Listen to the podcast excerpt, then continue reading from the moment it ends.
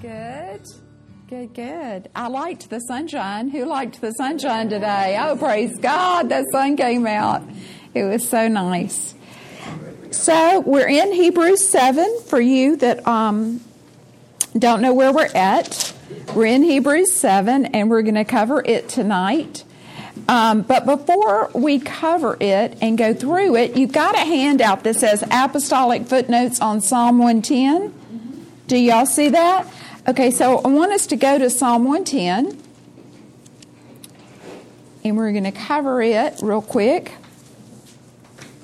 Because the oath about the priesthood that we're talking about, the new priesthood, Christ's priesthood, is in Psalm 110. Okay? And we need to be very familiar with this. This is a messianic psalm, so it's about Christ. So let's just, um, Bruce, you want to pray for us and then we'll take off. Lord God, you're great and your word is forever settled in heaven. Pray God that you would write on our hearts. Pray that you'd be pleased with what we're doing here tonight. And, uh, we give you all the praise and the glory and the honor. This is your service and we uh, declare that now in Jesus' name. Amen. So the Lord said unto my Lord, Sit thou at my right hand until I make thine enemies thy footstool. Does that sound familiar? Did we hear about that in Hebrews 1? The Lord shall send the rod of thy strength out of Zion. Rule thou in the midst of thine enemies. Thy people shall be willing in the day of thy power. In the beauty of holiness from the womb of the morning, thou hast the dew of thy youth. Beautiful language. The Lord has sworn, and now this is where we need to pay attention. The Lord hath sworn and will not repent. Thou art a priest forever after the order of Melchizedek. We need to know where that's at, 110.4, and we need to be able to quote it to really study Hebrews. The Lord at thy right hand shall strike through kings in the day of his wrath. He shall judge among the heathen. He shall fill the places with dead bodies. He shall wound the heads over many countries. He shall drink of the brook in the way. Therefore shall he lift up the head. So we have this messianic psalm, and the Lord has sworn and will not repent. You are a priest forever after the order of Melchizedek. Now, I want us to go through, it's going to take us about 14 minutes. Bruce and I timed this. I want us to go through these footnotes. These are the, say, the Apostolic Bible. The Apostolic Bible footnotes on, on, on uh, Psalm 110. So this is, this is our people, okay? So the Christology or Christology of Psalm 110 is so significant. There are direct quotes and allusions to it in 22 chapters of the New Testament. This psalm we just read, there are quotations or allusions to it in 22 chapters of the New Testament. The influence of this psalm is felt in at least 11 of the 27 books in the New Testament. And on the day of Pentecost, Peter quoted Psalm 110:1 to provide scriptural support for his claim that God had made Jesus both Lord and Christ. God had made Jesus both Lord and Christ. Jesus quoted the same verse that Peter quoted. Confounding the unbelieving Pharisees. You can uh, see that in Matthew 22 41 through 46. These Pharisees could not answer Jesus' question How could the Messiah be both David's son and David's Lord? That's the question he asked. How can he be David's son and David's Lord?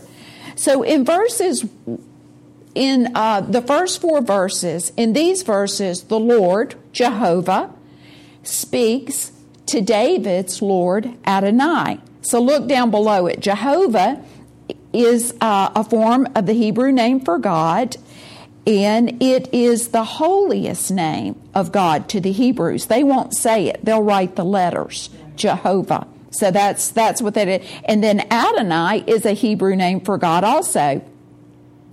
Uh, although we see Yahweh proper frequently, both Adonai and Yahweh mean Lord. They both mean Lord, but Adonai gives us more of a hint about what the Lord's role is in our lives. Adonai means master our Lord, showing God has sovereignty over us. So the Lord said unto my Lord. Now, David was a prophet. So this isn't happening in David's time. Okay, that's what they're fixing to tell us. David is prophesying of a future time that that's going to be said. The Lord said unto my Lord. And, and they're fixing to explain that.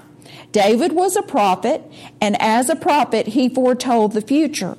David foretells the conversation recorded in Psalm 110, but it occurred in conjunction with the ascension of Christ. When did that occur? When Christ ascended. Even though it's prophesied back here in 110, the Lord said unto my Lord, this, or the first so Acts 2 30 through 36. Therefore, being a prophet, that's David, and knowing that God had sworn with an oath to him that of the fruit of his loins, according to the flesh, he would raise up Christ to sit on his throne. You're probably all very familiar with that. David's line was the line of Judah, and the Lord had told him, you know, kings will come from your tribe. And uh, the king, the king, the Messiah, the anointed one will sit on the throne. He, seeing this before, spake of the resurrection of Christ, that as his soul was not left in hell, neither his flesh did see corruption. This Jesus hath God raised up, whereof we are all witnesses. Therefore, being by the right hand of God exalted, and having received of the Father the promise, of the Holy Ghost, he has shed forth this which ye now see and hear. For David is not ascended into the heavens, but he saith himself, The Lord said unto my Lord, Sit thou on my right hand until I make thy foes thy footstool. And this is in Hebrews 1. We, we, we talked about this. Therefore, let all the house of Israel know assuredly that God hath made the same Jesus, whom ye crucified, both Lord and Christ. Christ is anointed one. Messiah, Christ, the anointed one. So all conversations between Jehovah and Messiah recorded in Scripture are due to the Messiah's genuine and full humanity. This is the Apostolic Bible, okay? We need to get this. The Messiah is God Himself manifest in human existence. Somebody, Jay, are you, or do you like to read, Jay? You don't like to read Naomi? Read John 1 1 through 4. It's on your paper. Oh, sorry. In the beginning was the Word, and the Word was with God, and the Word was God. The same was in the beginning with God. All things were made by him, and without him was not anything made that was made. In him was life, and the life was the light of men. So the Word became flesh and dwelt among us and, and manifest. We know that. That and we talked about in Hebrews 1 that He is the creator and that He created with the Word.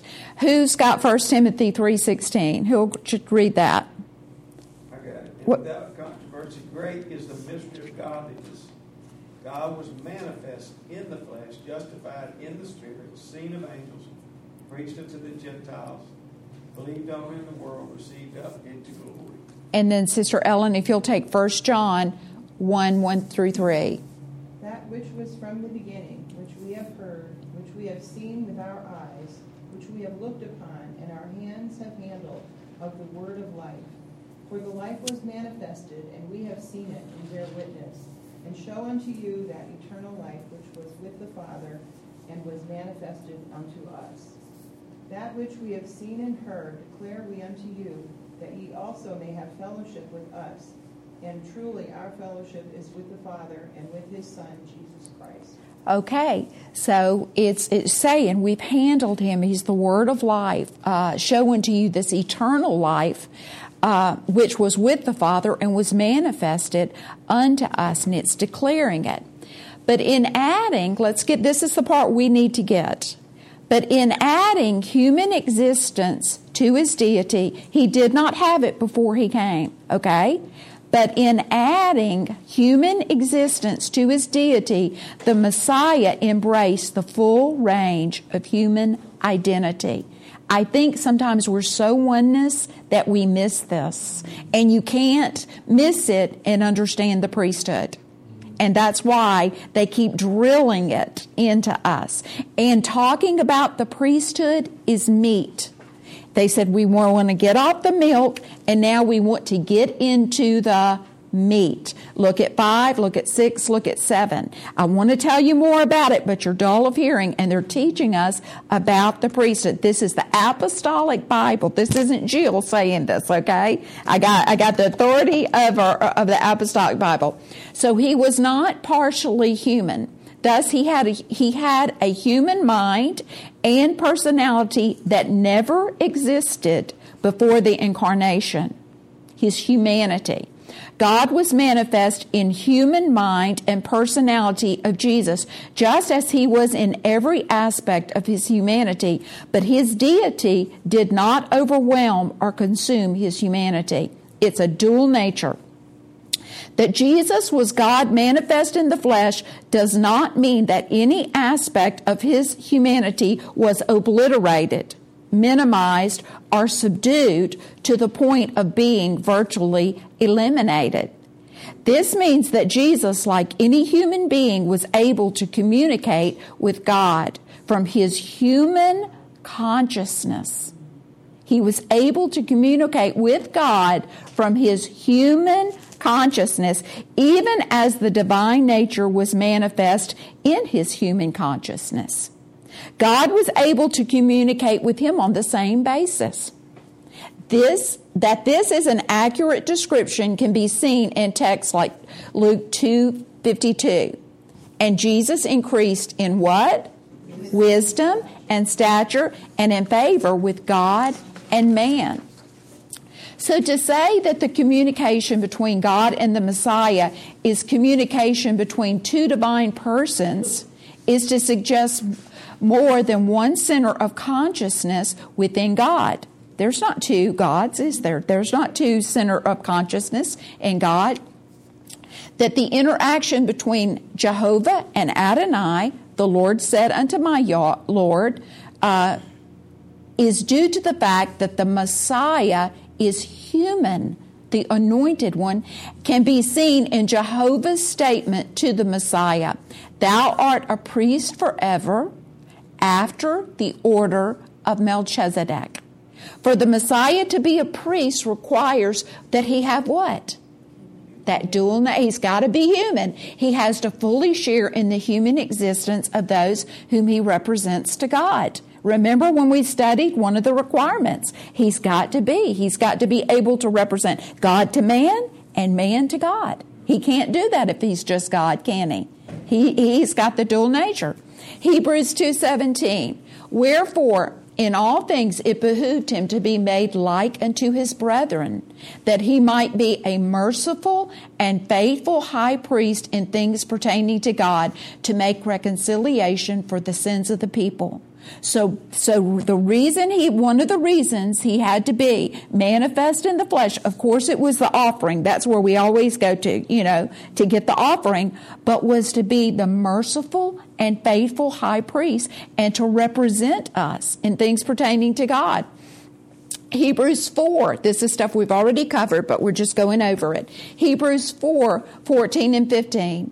Seeing then that we have a great high priest that is passed into the heavens, Jesus, the Son of God, let us hold fast our profession. For we have not a high priest which cannot be touched with the feeling of our infirmities, but was in all points tempted like as we are, yet without sin. Do you remember when we went to the Messianic Psalm and he's crying out on the cross and he's suffering? Do you remember that? And we said, in every way that we've ever been tempted, Naomi, things trying to break through our faith shield, things trying to hurt us, those temptations, he's been tempted. In every one of those. That's why he can secure us, he can aid us when we go to him. And we can tell him everything we're dealing with, and he can deal with it because he can relate to it. Have you ever talked to someone and they're struggling and they're hurting and you've been there. And your heart just cries for them just just hurts for them and you're able to really really pray for them. Like it will stay with you because you so identify with it. That's our high priest That is our high priest. And he prays for us and he intercedes for us. And his ability comes from him being perfected. Remember when we talked about him being perfected through the things that he suffered? He was perfected. He was matured in this aspect. Not that not perfection in contrast to sin, but perfection into maturity and being able to minister to us in this aspect. So Hebrews 5, 1 through 10. For every high priest taken from among men is ordained for men in things pertaining to God, that he may offer both gifts and sacrifices for sins, who can have compassion on the ignorant and on them that are out of the way, for that he himself also is compassed with infirmity. So the, the regular Levitical priest the high they could have compassion because of their weaknesses okay? When when they would come and by reason hereof he ought as for the people so also for himself to offer for sins so when the levitical priests the ones that came they had to they could have compassion too because they had weaknesses but they also had to offer sacrifices for their sins. Christ did not ever have to do that because he never sinned. Even with his dual nature, he never sinned. And no man taketh this honor unto himself. No man makes himself a high priest, do they? We learned that lesson from Korah, don't we? In Numbers. We learned that lesson from the Aaron's rod budding, don't we? but he that is called of God, as was Aaron. So this is, you're ordained to be a high priest, okay? You're called to be a high priest. Very, very significant. God puts that person there. And we're going to see tonight that Christ is there forever. Forever. The Lord has sworn and will not repent. You are a priest forever after the order of Melchizedek. So also Christ glorified not himself to be made a high priest. He didn't make himself a high priest, Christ, the anointed one. But he that said unto him, Thou art my son, today I've begotten thee. Remember in one? The, what the Father said about the Son was very significant. So That's one of the things that was quoted there. He also said in another place, Thou art a priest forever after the order of Melchizedek who in the days of his flesh, when he had offered up prayers and supplication with strong crying and tears unto him that was able to save him from death, and was heard in that he feared. So as a man, he had great awe, respect. He had the fear of God. He had it, that just said it. it. He was heard, his prayer was heard in that he feared. Though he were a son, say, though we were a son, the Son of God, that we were the Son, Yet learned he obedience by the things which he suffered. He learned. He learned. He, he said, Not my will, but thine be done. He suffered through those prayers and through fulfilling the will of God for his life. And being made perfect, he became the author of eternal salvation unto all them that obey him. And we love the apostolic doctrine and obeying it, don't we? The, the message. We love that. Called uh, of God a high priest after the order of Melchizedek. So the statement, sitteth thou at my right hand, does not refer to a specific geographical location. He's not up there in heaven sitting on the throne, sitting on a seat, is he? It means the right hand of the Lord is a figure of speech referring to his power and his authority. In conjunction with the ascension, the Messiah has been exalted to the position of ultimate power and authority. Do you remember when we talked about him being the heir? All power in heaven and earth has been given unto me. Go ye therefore, and all the different things that he would inherit.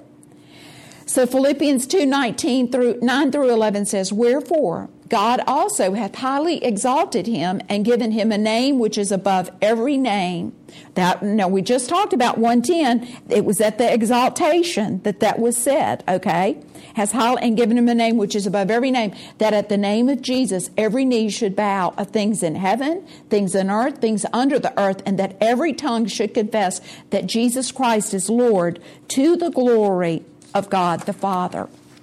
Okay, so I wanted to cover that with you because Psalms 119 is so significant. It's used in so many chapters of the New Testament and it's very significant to the book of Hebrews. So I hope that you will go back and study this many times and get much more familiar with it and maybe read some footnotes and do some more study on it. So we're still talking about the priesthood. We're in Hebrews 7. And it's just the recurring theme Jesus as our high priest. And what are some of the ways that he has been described? What are some of the things we've been told about the high priest?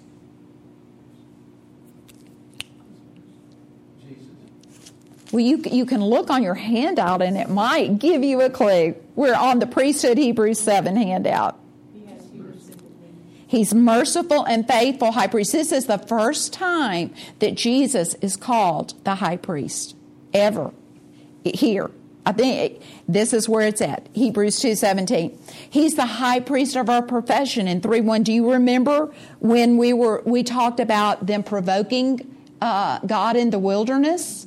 And all that, and that they used that story, the wilderness story, to show that we needed to encourage and exhort one another and profess that He's able to carry us through COVID 19. He's able to carry us through all this crazy political stuff. He's able to carry us through. We're not to murmur and complain. He can aid us, He can secure us, He can uphold us. And we're to profess that and that we're very, very uh, important to one another to build one another up and to pray for one another's faith because we don't want to miss entering into those promises and stopping short. And when we have struggle with unbelief and we struggle with different things, we need to take it to who? Our high priest. Our high priest that knows what it's like to struggle to fulfill the will of God. Okay, so then we also talked about a great high priest which has passed through the heavens. He's gone into the real Holy of Holies, hasn't he? And Naomi is not just once a year like the Levitical priest. He's gone into the, the real tabernacle and he's one time put that offering and he is sat down because he doesn't have to do it again. Those priests in the Old Testament, those uh, priests after the order of Levi and Aaron, they never ever got to sit down. And then we also said in 14, 415, he is the high priest who can sympathize with our weaknesses. He can share in our suffering, Sister Rose. When we, he lost somebody and cried about it, he, uh, people's death, he can share in it and he can comfort us and he can aid us and strengthen us. Then the qualities required in a high priest. Divine appointment, we already talked about that. Aaron, being chosen, that Christ didn't choose himself, that the Father put him in that position. Didn't we just read scripture that just said that? We talked about his human, the human sympathy that's covered, that was required. And then uh, here's a footnote. Inherent in being a priest and representing people to God was the constraint that the priest had to be in all respects like those he represented. So his humanity had to be there. But tonight, we're going to take these people that are thinking about going back to Judaism, that are thinking that about going back to the Levitical priesthood. He's already showed in chapter one, he's the last day spokesman. He's greater than creation. He's greater than the angel. He's the captain of our salvation. Chapter two, you know, the warning about how bad it would be to go back, you know, that you couldn't be saved. And, and he's brought him all the way through. Now he's going to show them He's greater than your priesthood. In fact, you can't be perfected under your priesthood.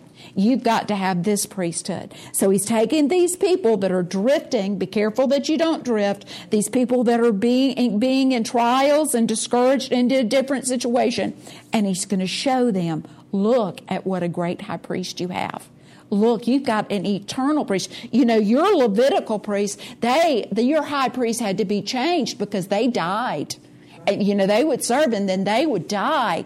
But this one has the power of an endless life. He will never, ever die.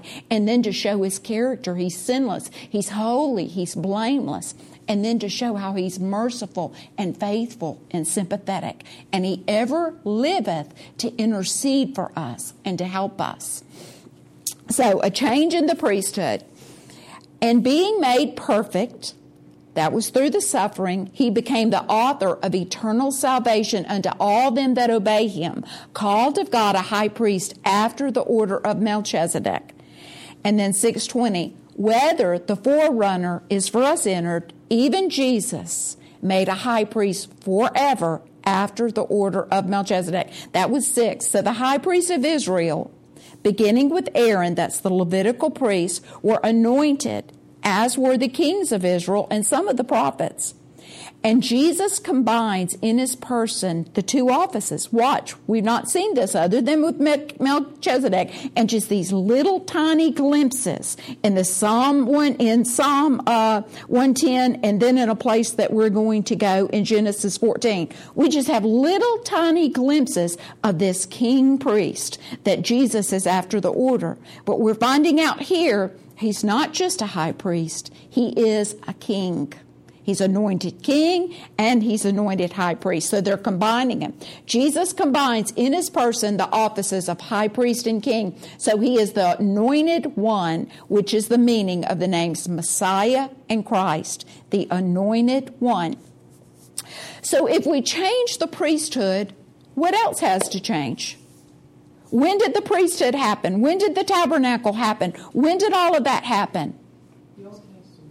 Mount Sinai, Moses, tabernacle plan. Who, who to be, who to be the priest. So the law told us, commanded who the priests were. So if you're going to do something that's not in the law, if you're going to take somebody from the tribe of Judah and you're going to make them the high priest, what has to change? The law. The law. And we're going to see that tonight, that they're going to explain that to us in chapter 7. So, resuming the discussion of Jesus as high priest, the superiority of Melchizedek to Abraham, we're going to see he's superior to Abraham. Abraham's going to receive a blessing from him, and that's going to prove that uh, Melchizedek is greater, and Abraham is going to pay tithes to him. And because Abraham paid tithes, that means that Levi paid tithes because Levi was in his loins. That's how they say it when he paid tithes. So that's the argument the writer uses to say this the high priest the pre, the melchizedek priesthood is greater than abraham. He's convincing these jews now. He's greater than abraham and he's greater than levi and that's that's how he does it. So reasons are then given why a new priest after the order that's 1 through 10 what i just covered. Then uh, then 11 through 19 reasons are given why a new priest after the order of melchizedek was necessary. Why was he necessary what do you think we're going to cover? Why couldn't we just keep going on with the Aaronic priesthood? The blood of bulls and goats could never take away sin. We could never have fellowship with God. We could never go to heaven. It can't enter in. Sin couldn't be taken away. It could just be covered temporarily.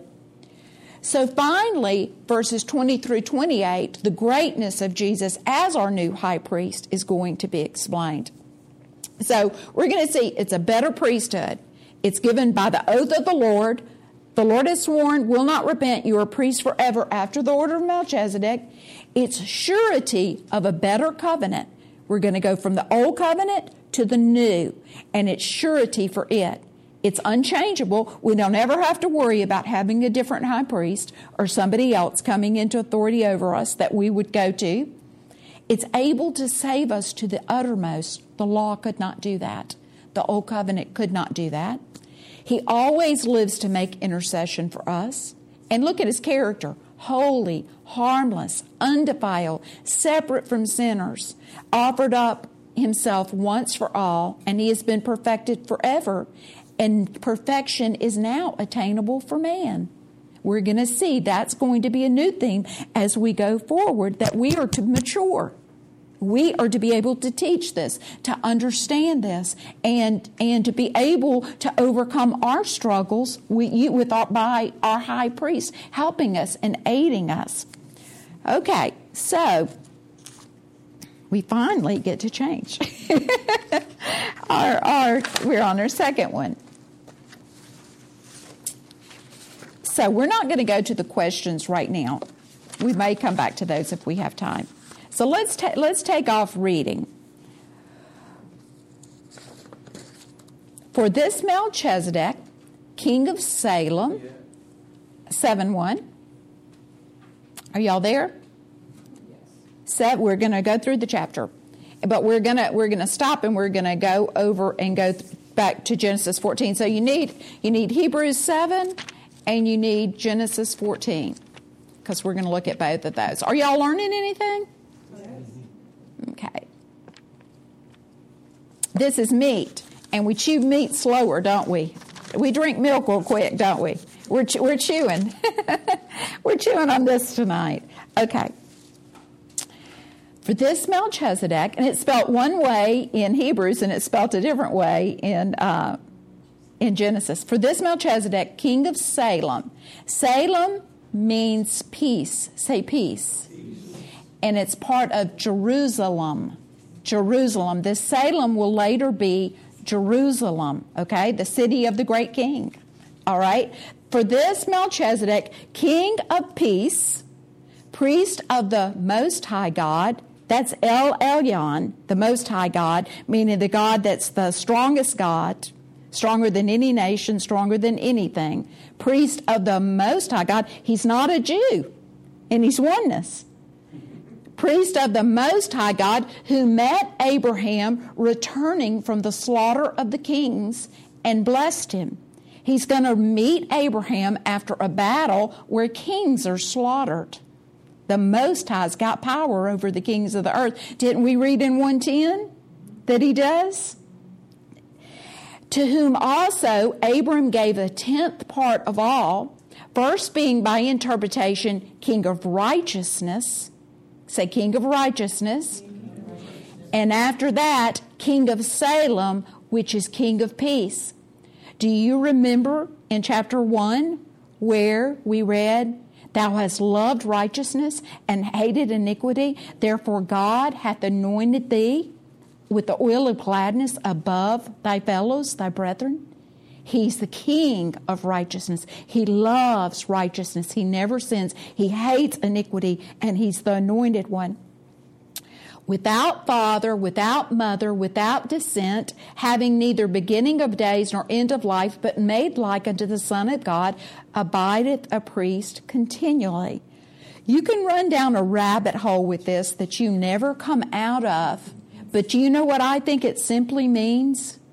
He's not tied to the Levitical priest that had their genealogy. You see what I'm saying? They all had this genealogy that they trace back through everything because you couldn't be a priest. And they're saying, he doesn't even have this, and he's a priest. Well, we know that Christ had a mother.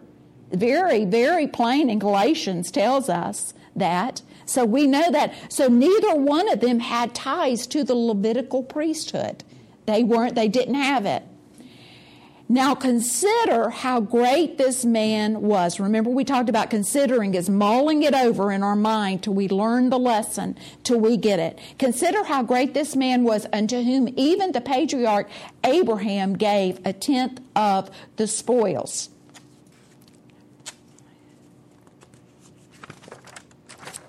So let's go, flip over to Genesis 14, and let's read about where he blesses Abraham and about where uh, a tenth of the spoils is given, okay? So the battle of the kings, and we're talking about the slaughter of the kings. So look at uh, look at um, let me just let me just tell you this. There was a king, and his name was Chedorlaomer, king of Elam and he was a conquering king okay? He was possessing he came down into the jordan valley and he overcame some nations and he made them pay tribute. And they paid tribute for 12 or 13 years and the 13th or 14 years they got tired of paying tribute naomi and they rebelled. And when they rebelled he came he he came um, he came down to get them See where see this side? He comes down to get them. And when he comes down to get them, he takes them. He takes these people as slaves and he takes their food and he takes their goods. And it's four kings against five. And he's winning. And Abraham hears about this. He hears about it and he takes 318 servants that he has trained and he goes after them and he pursues them. And as he pursues them, he cuts them off okay? And the king of Sodom and different places, they go hide. They didn't get taken captive, they go to hide. But but these four kings against five, they're they're hauling the people off, and one of them is Lot. And Abraham gets word of this. So he goes up here and he cuts them off. And so he comes all the way back down with the goods, and he gets to the king's valley. And when he gets to the king's valley and he's got the goods, Melchizedek comes out to meet him. And guess what he has? He has wine and he has bread. Okay? That, that's a foreshadow of communion, doesn't it? Of providing for our needs, merciful and faithful. He's given us eternal life. He's given us bread to eat, my body, so that we can have life. You know, the, uh, the wine to drink. So merciful and faithful, this King of righteousness, this King of peace. And he was the King of Salem the King of Peace. So he comes down to me. So let's take it up right there. So we're in, we're in, uh, look at 11. And they took, we're in 1411. And they took all the goods of Sodom and Gomorrah and all the victuals, that's the food, and they went their way. And they took Lot, Abram's brother's son, who dwelt in Sodom, and his goods and departed. And there came one that had escaped and told Abram the Hebrew, for he dwelt in the plain of Mamre, the Amorite. And just look go into 14. And when Abram heard that his brother was taken captive, that's kind of like when our big brother heard that we were taken captive. You see it? When Abram heard taking captive, he armed his trained servants born in his house, 318, and pursued them unto Dan. So all the way, have you ever heard from Dan to Beersheba? You know, it's all the length, you know, go going all the way up. And he divided himself against them, he and his servants by night, and smote them and pursued them, even unto Hobah, which is on the left hand of Damascus. And he brought back all the goods, and also brought again his brother Lot and his goods, and the women also, and the people. He gets it all back. And get and guess what? Guess what? How, how, how does Abraham have this warring strength? Because he serves El Elyon, the Most High God, powerful over all the nations. And we're fixing to read that the victor goes to the spoils, Naomi. He don't want any of it. And before he wins the battle, you know what he does? He lifts up his hand. He swears to God, if you'll give me the victory, I won't take one thing, not one thing, if you'll just give me the victory. And guess what? The Most High God did. He gets everything and he comes back. Here comes the king of Sodom I mean, excuse me, the king Melchizedek, and let's watch their exchange. So, um, and he brought back all the goods, again, his brother Lot, and his goods. And it is, okay, it is the king of Sodom first, and 17. And the king of Sodom went out to meet him after his return from the slaughter of Chedorlaomer and of the kings that were with him at the valley of Shaveh, which is the king's dale. And Melchizedek, king of Salem, brought forth bread and wine. So we've got two kings coming out. And he was the priest of the Most High God. And he blessed him and said, Blessed be Abram of the Most High God, possessor of heaven and earth. Chedorlaomer, you think you're going to possess all these people and get them in tribute? Let me tell you, the Most High God just, just took a little Hebrew man with 318 servants and just whipped you. just whipped you good. And he blessed him and said, Blessed be Abraham of the Most High God, possessor of heaven and earth, and blessed be the Most High God, which hath delivered thine enemies into thy hand. And he gave him tithes of all. So he takes all those spoils that could be his. He's already sworn to God, I'm not taking any of it. But he takes a tenth of all those spoils and he gives them to the King of Peace. He gives them to Melchizedek. And the king of Sodom said unto, uh, and the king of Sodom said, Give me the persons and take the goods to thyself. So he wants his part, okay? And Abram said to the king of Sodom, I have lifted up my hand unto the Lord, the Most High God, the possessor of heaven and earth, that I will not take from a thread even to a shoe latchet, and that I will not take anything that is thine. He'll have fellowship with the king of righteousness, the king of peace. He wants nothing to do with the king of Sodom because we know what's going on in Sodom, the wickedness and the evil. Lest thou should say, I have made Abram rich. You're not going to compromise me. I'm going to be Save only that which the young men have eaten and the portion of the men which went with me. So this tells me they went so fast they didn't pack lunch. Abraham's not eating all night. And here is this precious piece bringing him wine and bringing him bread. And this beautiful exchange between them. And the portion of men which were with me, Aner, Eshcol, Mamre, let them take their portion. And then this is my favorite part. 15 1.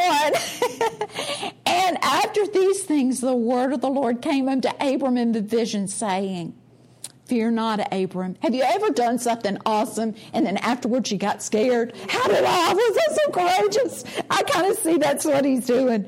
Okay. He says, Fear not, Abram. In a vision, say, Fear not, Abram. I am thy shield. And you don't need any of those spoils because I am your great reward. Isn't that awesome? What a beautiful story. So let's go back to Hebrews 7 and hear the rest of the story. Okay. So we made it through 4. We're on 4. Now consider how great this man was, unto whom even the patriarch Abraham gave the tenth of the spoils. Now, do you understand it better? Yeah, I understand it. And verily, they that are the sons of Levi, who receive the office of the priesthood, have a commandment to take tithes of the people according to the law, that is of their brethren, though they come out of the loins of Abraham. So the Levitical priests, they didn't get the inheritance of the land. They were commanded in the law to get 10%. The brethren had to give 10%. Okay, that's what they just said. It was in the law. But he whose descent is not counted from them, but somebody that's not a Levite received tithes of Abraham and blessed him that had the promises. Because Abram's the father of the faithful and he's got the Abrahamic covenant, which predated the law. Okay? And he blessed him. I'll bless those that bless you. I'll curse those that curse you. I'm going to give you all this land, the stars. Uh, the, your descendants are going to be the stars of the heaven, the sand of the sea, all of this. And now that wonderful verse about I am your shield and I am your reward. Okay, so he blessed the one that had the promises. And without contradiction, the less is blessed of the better. So, you people that you're we're writing to, you Judaize, you uh, that are thinking about going to Judaism, do you not see how great this high priest is? He's after the order of Melchizedek. And here, men that die receive tithes. But there he receiveth them of whom it is witnessed that he liveth. And as I may, may so say, Levi also, who receiveth tithes, paid tithes in Abraham. So it's still showing the greatness of Melchizedek. For he was yet in the loins of his father when Melchizedek met him. So on to verse 11 the need for a new priest. If therefore perfection were by the Levitical priest, that's the need. And we're going to be talking more about that in chapters to come. This is the meat. We're into the meat. We need to study this and understand it. If therefore perfection were by the Levitical priesthood, for under it the people received the law, what further need was there for another priest should rise after the order of Melchizedek and not be called after the order of Aaron? If we could be perfected, there would be no need for this different new priesthood to come. For the priesthood being changed, say, being changed, there is made of necessity a change of what?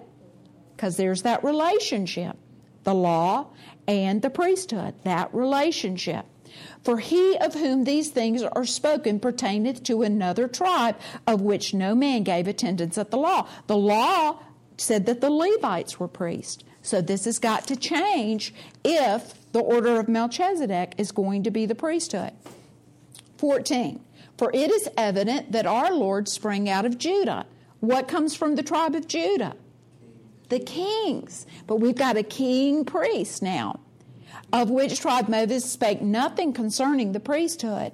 15. And it is yet far more evident, for that after the similitude of Melchizedek there ariseth another priest, who is made not after the law. This did not come from the Mosaic law of a carnal commandment, but after the power of an endless life. Thou art a priest forever after the order of Melchizedek. For he testified, Thou art a priest forever after the order of Melchizedek. For there is a verily a disannulling of the commandment. It's disannulled. Going before for the weakness and unprofitableness thereof. It could not save, it could not perfect you. The law was a schoolmaster to lead us to Christ. For the law made nothing perfect, but the bringing in of a better hope, our better hope, our, our high priest, our, our uh, Messiah, our anointed one, but the bringing in of a better hope did, by the which we draw nigh unto God. So, how do we go right into the Holy Holies? With this better hope. Hope enters within the veil. Hope will get us behind the veil. It enters right in boldly because of his sacrifice, because of who he is, and because of what he has for us, and for the perfection process. So great the greatness of the new priest. 20. And inasmuch as not without an oath he was made priest, for those priests were made without an oath, the Aaronic priests, they were made, uh, the Mosaic priests, but this one with an oath. That's where we started, remember? Psalm 110 4. But this one with an oath by him that said, The Lord swear and will not repent, thou art a priest forever after the order of Melchizedek. So this oath is very important. You need to understand it and know it.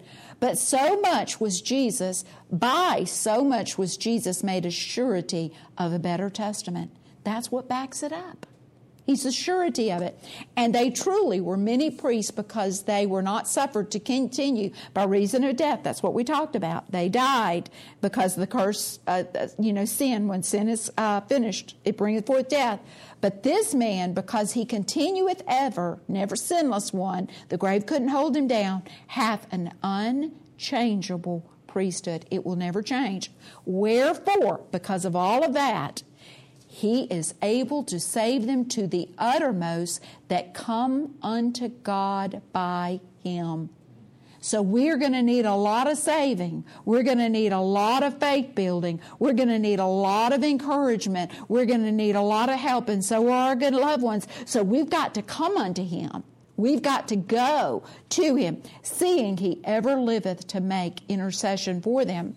For such a high priest became us so that we don't need to fear him. Listen, he's holy, he's harmless. You'd get killed if you tried to go into the Holy of Holies under the Old Covenant, but we don't need to fear it anymore. He's holy, harmless, undefiled, separate from sinners, and made higher than the heavens, who needeth not daily as those high priests to offer up sacrifice, first for his own sins and then for the people. For this he did once when he offered up himself. For the law maketh men high priests which have infirmity, sin, and weakness. But the word of the oath, there it is again, the word of the oath, the word of the oath, which was since the law, maketh the Son, who is consecrated forevermore. So, Melchizedek, priest of the Most High God, king of righteousness, king of peace, predated the Levitical priesthood, a different order of priesthood with no ge- genealogy that linked back to the Le- Levitical priest. Met Abraham returning from the slaughter of the kings, brought forth and, wine, bread and wine, communion. What did Melchizedek offer Abraham?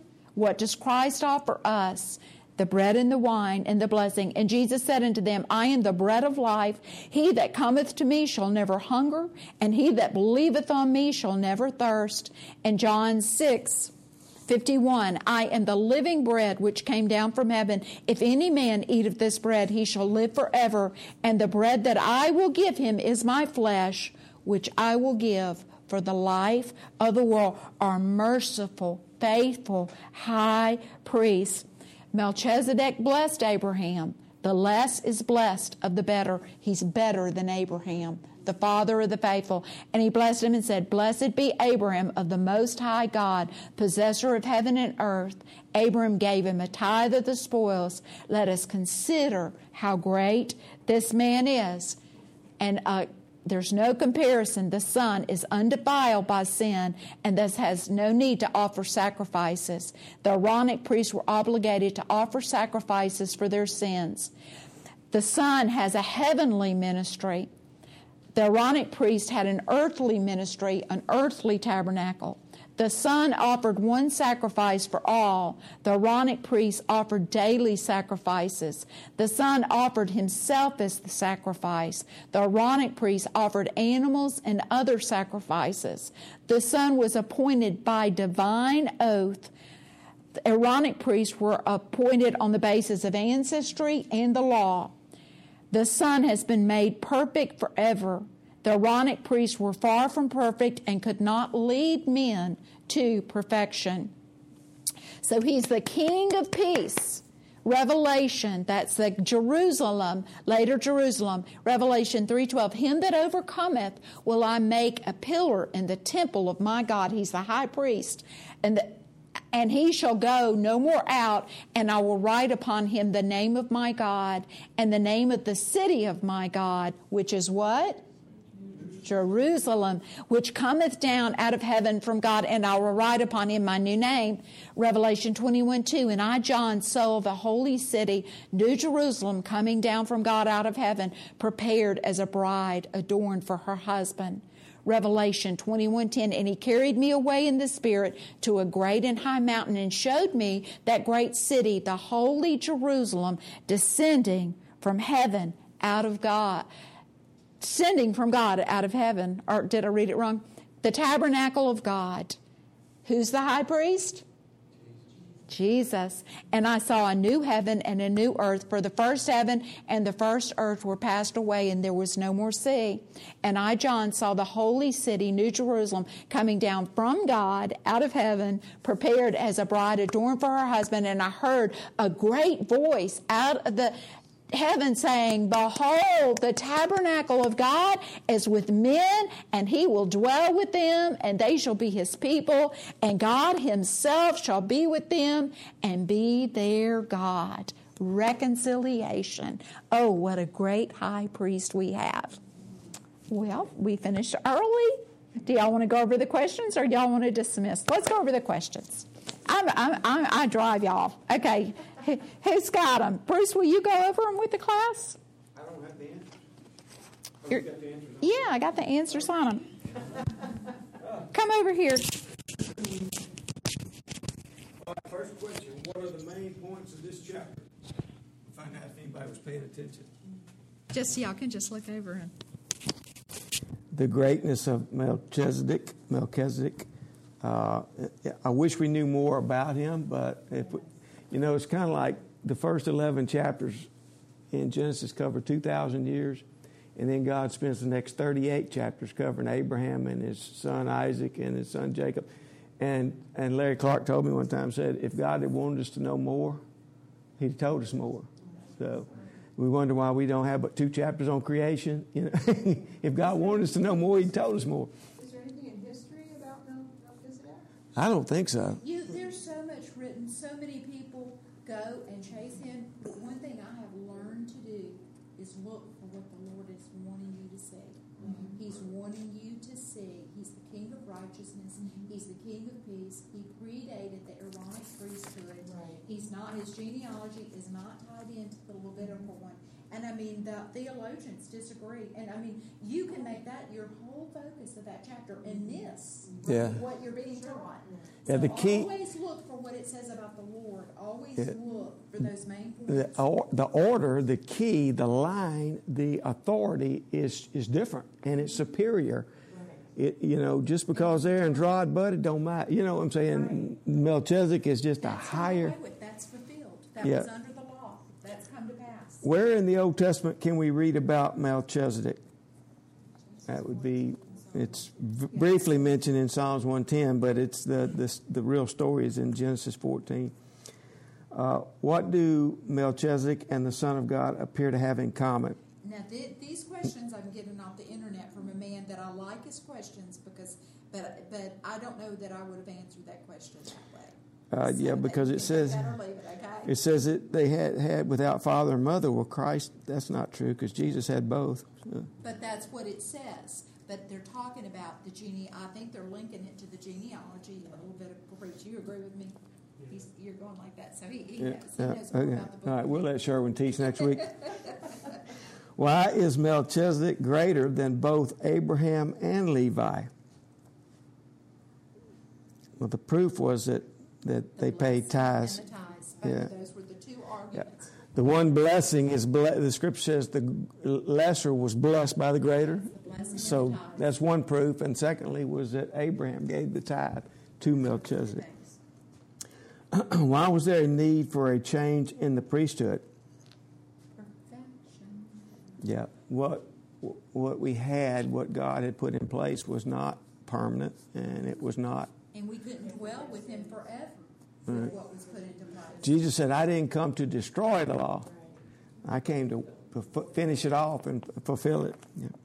What was required uh, for there to be a change in the priesthood? A change in the law. The covenant, yeah, the law or the covenant or the dispensation had to change. It had to be a shift. Number seven, what evidence is there that the law has been changed? Jesus came from the tribe of Judah and not from Levites. Right. Right. If Christ had been of the lineage of Levi, then they, we wouldn't have this absolute change. You know, it's so obvious because he he was not a Levite. He was It's not It's descendant. not a continuation of the law. It's not just a little small change. It's a new covenant and with. Because genealogies were big deals in, Yes. under the law. Yeah, you can read Matthew one. Is that where it's at, or Mark? It was. You got Mary's genealogy and Joseph's genealogy are both recorded in the in the, in the Gospels. Uh, number eight, list some of the qualities of Jesus' priesthood. Uh, he had surety of a better covenant. He had an unchangeable priesthood. Isn't it great consistency, unchangeable? Once you once you get the revelation, it's not going to change. It's you know uh, he's able to save to the uttermost. You know what I'd never thought of right there is it just changed on them. So they're like, you know, the Judaism to them, it's not going to change again, guys. we're, we're telling you, you've got to change here, but it's never changing again. That must maybe assured them somewhat. Holy, you know, my goodness, this is a holy priest. Um, you know, Jesus was the, the high priest and the, the Lamb of God. Isn't that awesome? Some of it kind of blows your mind. He's God and he's man. He's the high priest and he's the Lamb of God. He offered up himself once for all. He didn't go kill a lamb, he did it himself. And he is perfected forever. We don't have any hope outside of that great high priest. And so, chapter 7 is a, um, a, almost a rifle point, almost a bullet point on how important that priesthood is. And uh, don't look for another priest. He's, he's your priest. You got your, you got your priest. And uh, we're going to pray and dismiss.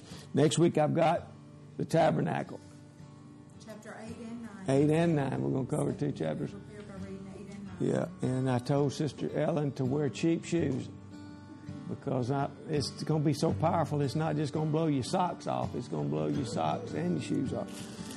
Because I'm almost through with it. I'm almost ready to teach it tonight. Yeah, as a matter of fact, I'll run home and get it. I'll run home and get it if y'all want to stay. All right, let's let's pray. Lord, thank you for loving us. Thank you that we can uh, have assurances in your your love and your mercy and you're representing us to the to the Father, and that uh, you ever liveth to make intercession for us. Lord, we, we ask for revelation, knowledge, and understanding that we would uh, thrive, and that we would have your rest, and that we, would have your peace, and that we would trust in, in uh, your sacrifice, your holy sacrifice that you did, and, and you did it one time, and it was a perfect sacrifice. You were the sinless, spotless Lamb, and you sat down And now you're expecting. You're expecting us, Lord, to be your children,